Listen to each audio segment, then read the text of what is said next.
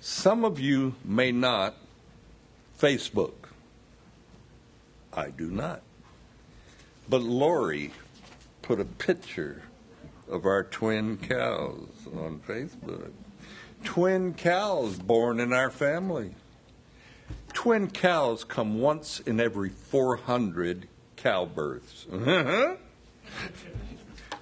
we had a calf born Friday, and I thought, well, he's a little small. Saturday, Chris comes over, our neighbor, and she says, You know, you have two calves out there. And there was another one born Saturday. So, twins with separate birthdays. So, this, this will be in the back for your viewing later. but twins are a blessing, I guess. You just got to make sure the mother doesn't reject one or something like that. This morning we're in Judges chapter 9. We're only going to look at three verses 22, 23, and 24. But uh, Abimelech has been reigning over Israel, but he's only reigned over Israel for three years. He has a, a grassroots strength in Shechem, and the men of Shechem, they have made a political alliance with Abimelech and they paid him 70 shekels of silver. And with this money, Abimelech, he, he hires a group. He hires a little army, and this is a little army of thugs. And they help him kill 70 of his brothers. All the sons of Gideon, except for Jotham, are killed by Abimelech. Jotham, he goes to the top of Mount Gerizim and he shouts out a tree parable to the men of Shechem. And it's against Abimelech and it's against the men of Shechem. And then Jotham pronounces a curse and he says, Let the fire of Abimelech destroy Shechem. Likewise, let the fire of Shechem destroy Abimelech and then Jonathan runs for his life. he makes a hasty retreat, for he's in fear of Abimelech, and rightly so. So let's read the uh, verses 22 through 24 of Judges 9. And after Abimelech had reigned over Israel three years, God sent a spirit of ill will between Abimelech and the men of Shechem. And the men of Shechem dealt treacherously with Abimelech, that the crime done to the seventy sons of Jerubbaal, or Gideon, might be settled, and their blood be laid on Abimelech, their brother, who killed him, and on the men of Shechem, who aided him in the killing of his brothers. It's really kind of like a political coup, and Abimelech is not beyond killing his brothers or his half brothers, all the sons of Gideon. And then we have God sending a spirit of contention, ill will between these former allies, Abimelech and Shechem. Murder is the most heinous crime, the most grievous sin that a man can commit against God and his fellow man. Going all the way back to Cain and Abel, Adam's sons. Cain, in his anger towards God, because his sacrifice is not accepted, and Abel's sacrifice was accepted, Cain is so angry. He rises up against Abel, his brother, and he kills Abel. And then God asked Cain, Where is your brother Abel? Cain responds, Am I my brother's keeper? Well, you are if you have killed him. God replies to Cain, The voice of your brother's blood cries out to me from the ground. What a statement. Therefore, you're cursed, Cain. And Cain's reply to God, he says, My punishment, my curse is greater than I can bear. Murder, without a doubt, is the worst of all sins. Taking of another human life is just beyond imagination when you really think about it. But under the Mosaic law, the law given by God, there was no sacrifice available for murder. Now, David murdered Uriah, but God sent a prophet, uh, Samuel, to tell him, You're forgiven, David, which was a great, gracious thing for God to do for David. Taking of another human life happens in war, but that is not the same as murder. War, many people get killed, but murder is a, and we're talking about premeditated murder where you murder intentionally. And Abimelech, he has murdered 70 of his brothers, all at one place, all at one stone, and now God Himself will deal with Abimelech. The blood of 70 sons of Gideon cry out to God from the ground, just like Abel's blood cried out. The value of human life, the sanctity of life, is extremely important in most societies we in America struggle to comprehend how terrorists can kill innocent victims in the name of their God. We do not understand how they believe that they're pleasing their God by killing innocent people.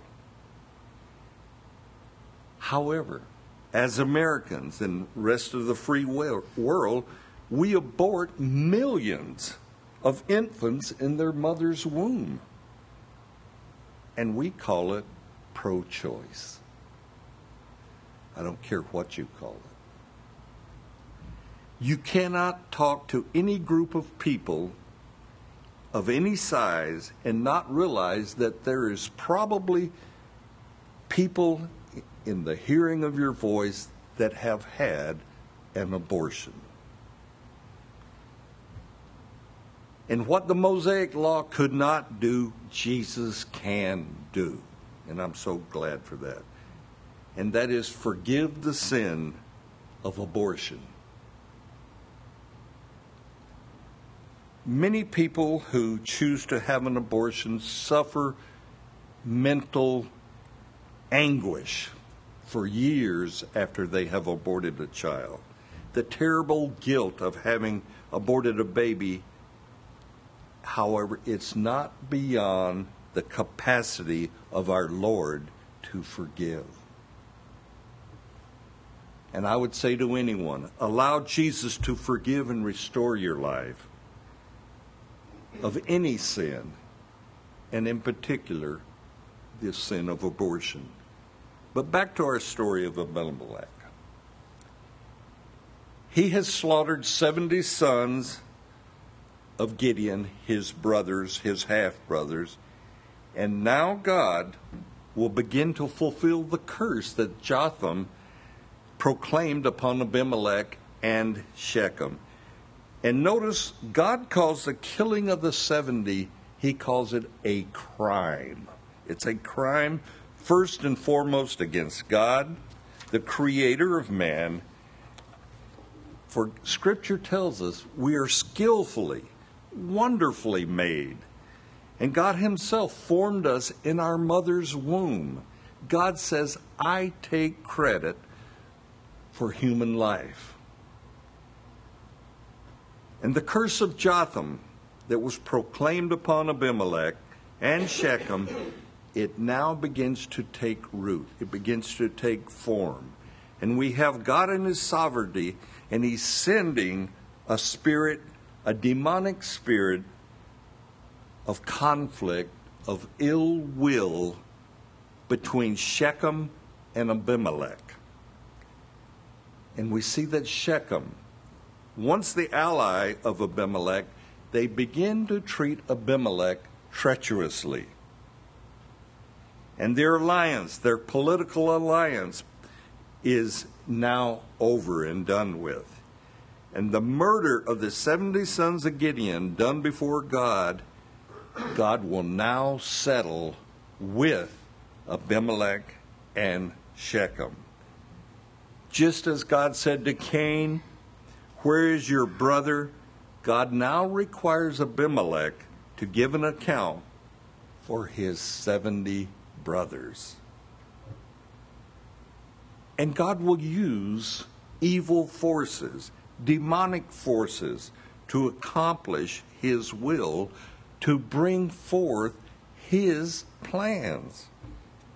And this verse, along with other verses, declare to us God's authority in using evil characters, evil spirits, for his own purpose. We have a great example of this in Job, Job chapter 1. So turn to Job chapter 1, and we'll read of a conversation between Satan and God. Job 1 6 through 12.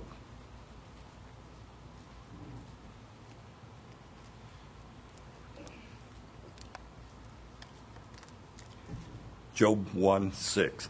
Now there was a day when the sons of God came to present themselves before the Lord, and Satan also came among them. And the Lord said to Satan, From where do you come? So Satan answered the Lord and said, From going to and fro on the earth and from walking back and forth on it. Then the Lord said to Satan, Have you considered my servant Job, that there is none like him on earth, a blameless and upright man, one who fears God and shuns evil? So Satan answered the Lord and said, Does Job fear God for nothing? Have you not made a hedge around him, around his household, around all that he has on every side? You have blessed the work of his hands, and his possessions have increased in the land. But now stretch out your hand and touch all that he has, and surely he will curse you to your face. And the Lord said to Satan, Behold, all that he has is in your power, only do not lay a hand on his person. So Satan went out from the presence of the Lord. Satan comes before God along with the other angels, and they come into God's presence. And at this time, Satan has not yet been cast into the abyss, so he still has that right to come before God. Satan is extremely bold towards God, still exercising that right to come before God, but God has a question for Satan. And God asks him, what have you been doing, Satan? And he says, Walking back and forth on the face of the earth. And then God, God says to him, Have you considered my servant Job? None like Job. He's blameless, he's upright, he's a man who fears God, and he shuns evil we have God boasting to Satan of the goodness of the character of Job. And Satan, he's not without an accusation. He says to God, Does Job fear you for nothing?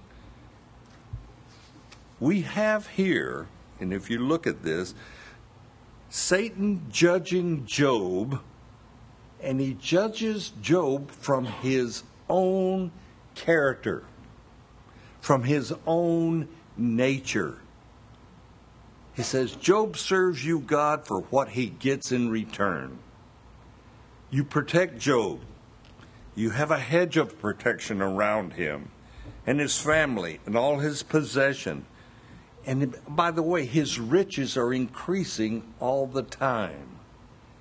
No wonder, therefore, God, Job serves you for what he gets. Then he says, But God, if you touch Job's blessings, if you touch his possessions, he will curse you to your face. And we have this great challenge of Satan before a loving and gracious God. This challenge by Satan is recorded, and I think it's recorded to give us an idea, a sampling of the events that go on in the spiritual realm. God will not harm Job in any way, but God will allow Satan limited access to Job. You can touch what he owns, Job, uh, Satan. You can touch all his possessions, but you cannot touch him personally. And later he'll let him touch his, uh, Job personally. But it's important for us to realize this, understand this. Only God and He alone knows the outcome of Job's trial, this extreme trial, before it happens. Satan doesn't know, Job doesn't know, only God knows history in advance. God knows that Job will come through this test. And notice how God controls Satan. You can only destroy and kill what Job owns. Now, we know this of Satan that one of his names is accuser. Satan instantly attacks Job's family, his children, and all his possession, and he does it in a very ruthless way. As God's children, don't think for a moment that we're not accused, that we're not attacked by evil demonic powers. We are. That is just being mature enough in the Lord to realize we have an enemy. Our battle is against powers and principalities. And these battles, they're not won by the strength of the flesh or by the determination of my Christian will. Know this God never allows us to be tempted beyond what we're able to withstand. 1 Corinthians 10:13. Let me read you one verse. No temptation has overtaken you except such as common to man. But God is faithful, who will not allow you to be tempted beyond what you are able. But with the temptation will also make a way of escape that you may be able to bear it. God controls how much of a trial we go through. Job's trial was extreme and severe. And I think it was probably far greater than anything we will ever know. But Job himself was not tempted beyond what he was able to withstand. Remember, God set the parameters. He said, This far and no further to Satan. Job lost all his possessions, and he was very wealthy, by the way. Job lost all his children, a strong wind that collapsed the home upon them. And when Job hears the news of his servants, his livestock, and his children, that they're all killed and destroyed, we read of his response. And it's so awesome, really. He said, Naked I came from my mother's womb, and naked I shall return. The Lord gave, and the Lord has taken away. Blessed be the name of the Lord. Job fully understands all that has come upon him was allowed to come upon him by God. Job was not allowed to hear the conversation that went on between God and Satan. Job only has his relationship and the knowledge of God's goodness to depend upon. Job was believed to be a contemporary of Abraham. That means pre law. Job did not have the Mosaic Pentateuch, the first five books of the Bible, to even rely upon. But Job's relationship with God is declared to Satan by God My servant Job. There's none like him on earth. Wow. When God speaks that well of you, that's a compliment. Understand, though, that being a servant requires serving. Job has been very faithful to do what God has required of him. And we read that in verse 5 of chapter 1. So it was when the days of feasting had run their course that Job would send and sanctify them, and he would rise early in the morning and offer burnt offerings according to the number of them all. And this is speaking of Job's children. For Job said, It may be that my sons have sinned and cursed God in their hearts. Thus, Job did regularly. Job would get up early in the morning sanctify his children, offering prayers of repentance, offering prayers of dedication to the Lord for his children. Job would offer sacrifices for all of his children. And then we get an insight into Job's thought life. For it may be that my sons have sinned it may be that they committed evil in their hearts, perhaps turning away from their loyalty to the living God. And it says Job did this regularly. And he did it for all ten of his children. This was a daily practice of Job. Job was faithful to God, and he was faithful to God on behalf of his children. Job was a wealthy man. He owned huge flocks and herds of animals. He had 7,000 sheep, 3,000 camels, 500 yoke of oxen, 500 female donkeys, and he had a multitude of servants. He was extremely wealthy, and he was considered by Scripture to be the greatest man of the East. Now, we're not quite sure all that entailed, but Job was very powerful and wealthy. But he never allowed his wealth to interfere with his worship and service unto God. He did not allow his wealth to keep him from being a godly father.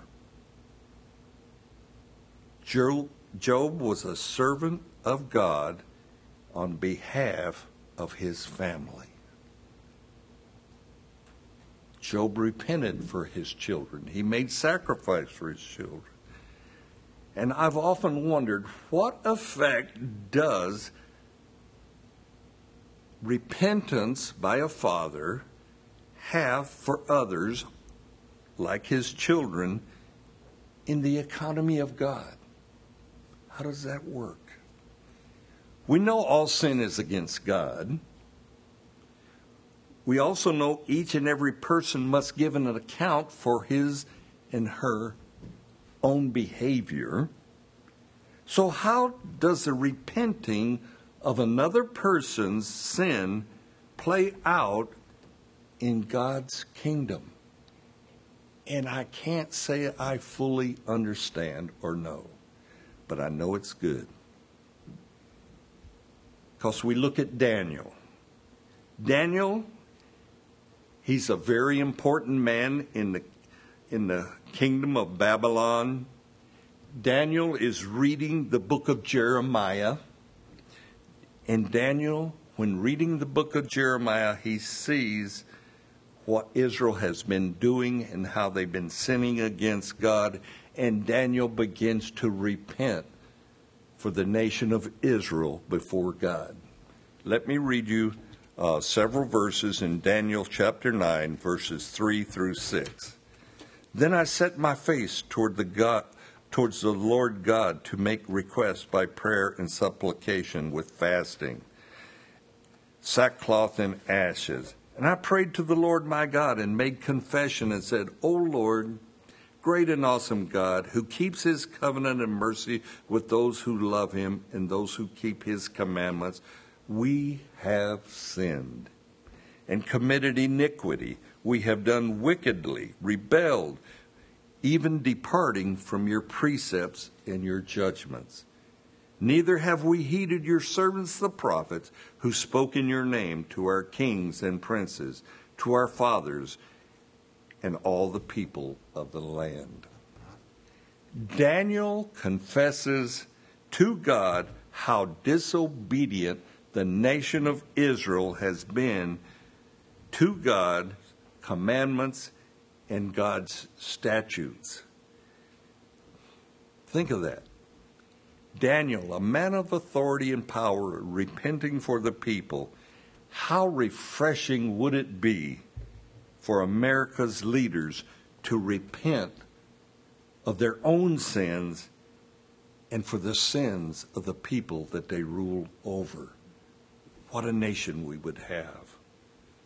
However, we have one presidential candidate who claims to be a Christian and he declares, I don't ever recall of repenting before God.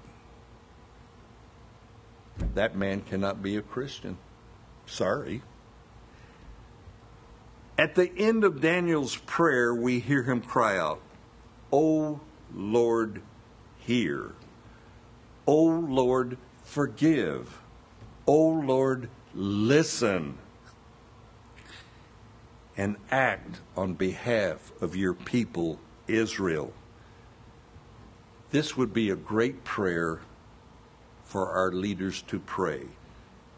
Wouldn't it be great if our leaders, our elected leaders, prayed for the people that they serve? But wouldn't this be a great prayer for us as Christians to be found praying, Lord, forgive us of our sin and forgive our family of their sins, my children of their sins, and my friends of their sins. Let me get you to stand and we will pray for our friends and family. Lord, I have confessed I do not know how my repenting or your people repenting for others, we don't know the weight that that carries in your kingdom. We do not, Lord. But we know that it was a good thing. We know Job repented for his children. We know Daniel repented for all of Israel. So, Lord, here we are. Just a few people that call you Lord, and we want to repent not only for our own sins, Lord, but for the sins of our nation, for the sins of those we know, for the sins of those that call you Lord and perhaps don't really mean it. So, Lord, we ask you to forgive. Forgive our nation. Turn our nation around, Lord. Turn our friends around, our children around. Point them towards yourself, Lord and heal our land. Lord, we pray for this. Do a great work in America. Return us again to a nation that honors you as Lord and God. And we pray for that. And we pray in Jesus' name. Amen.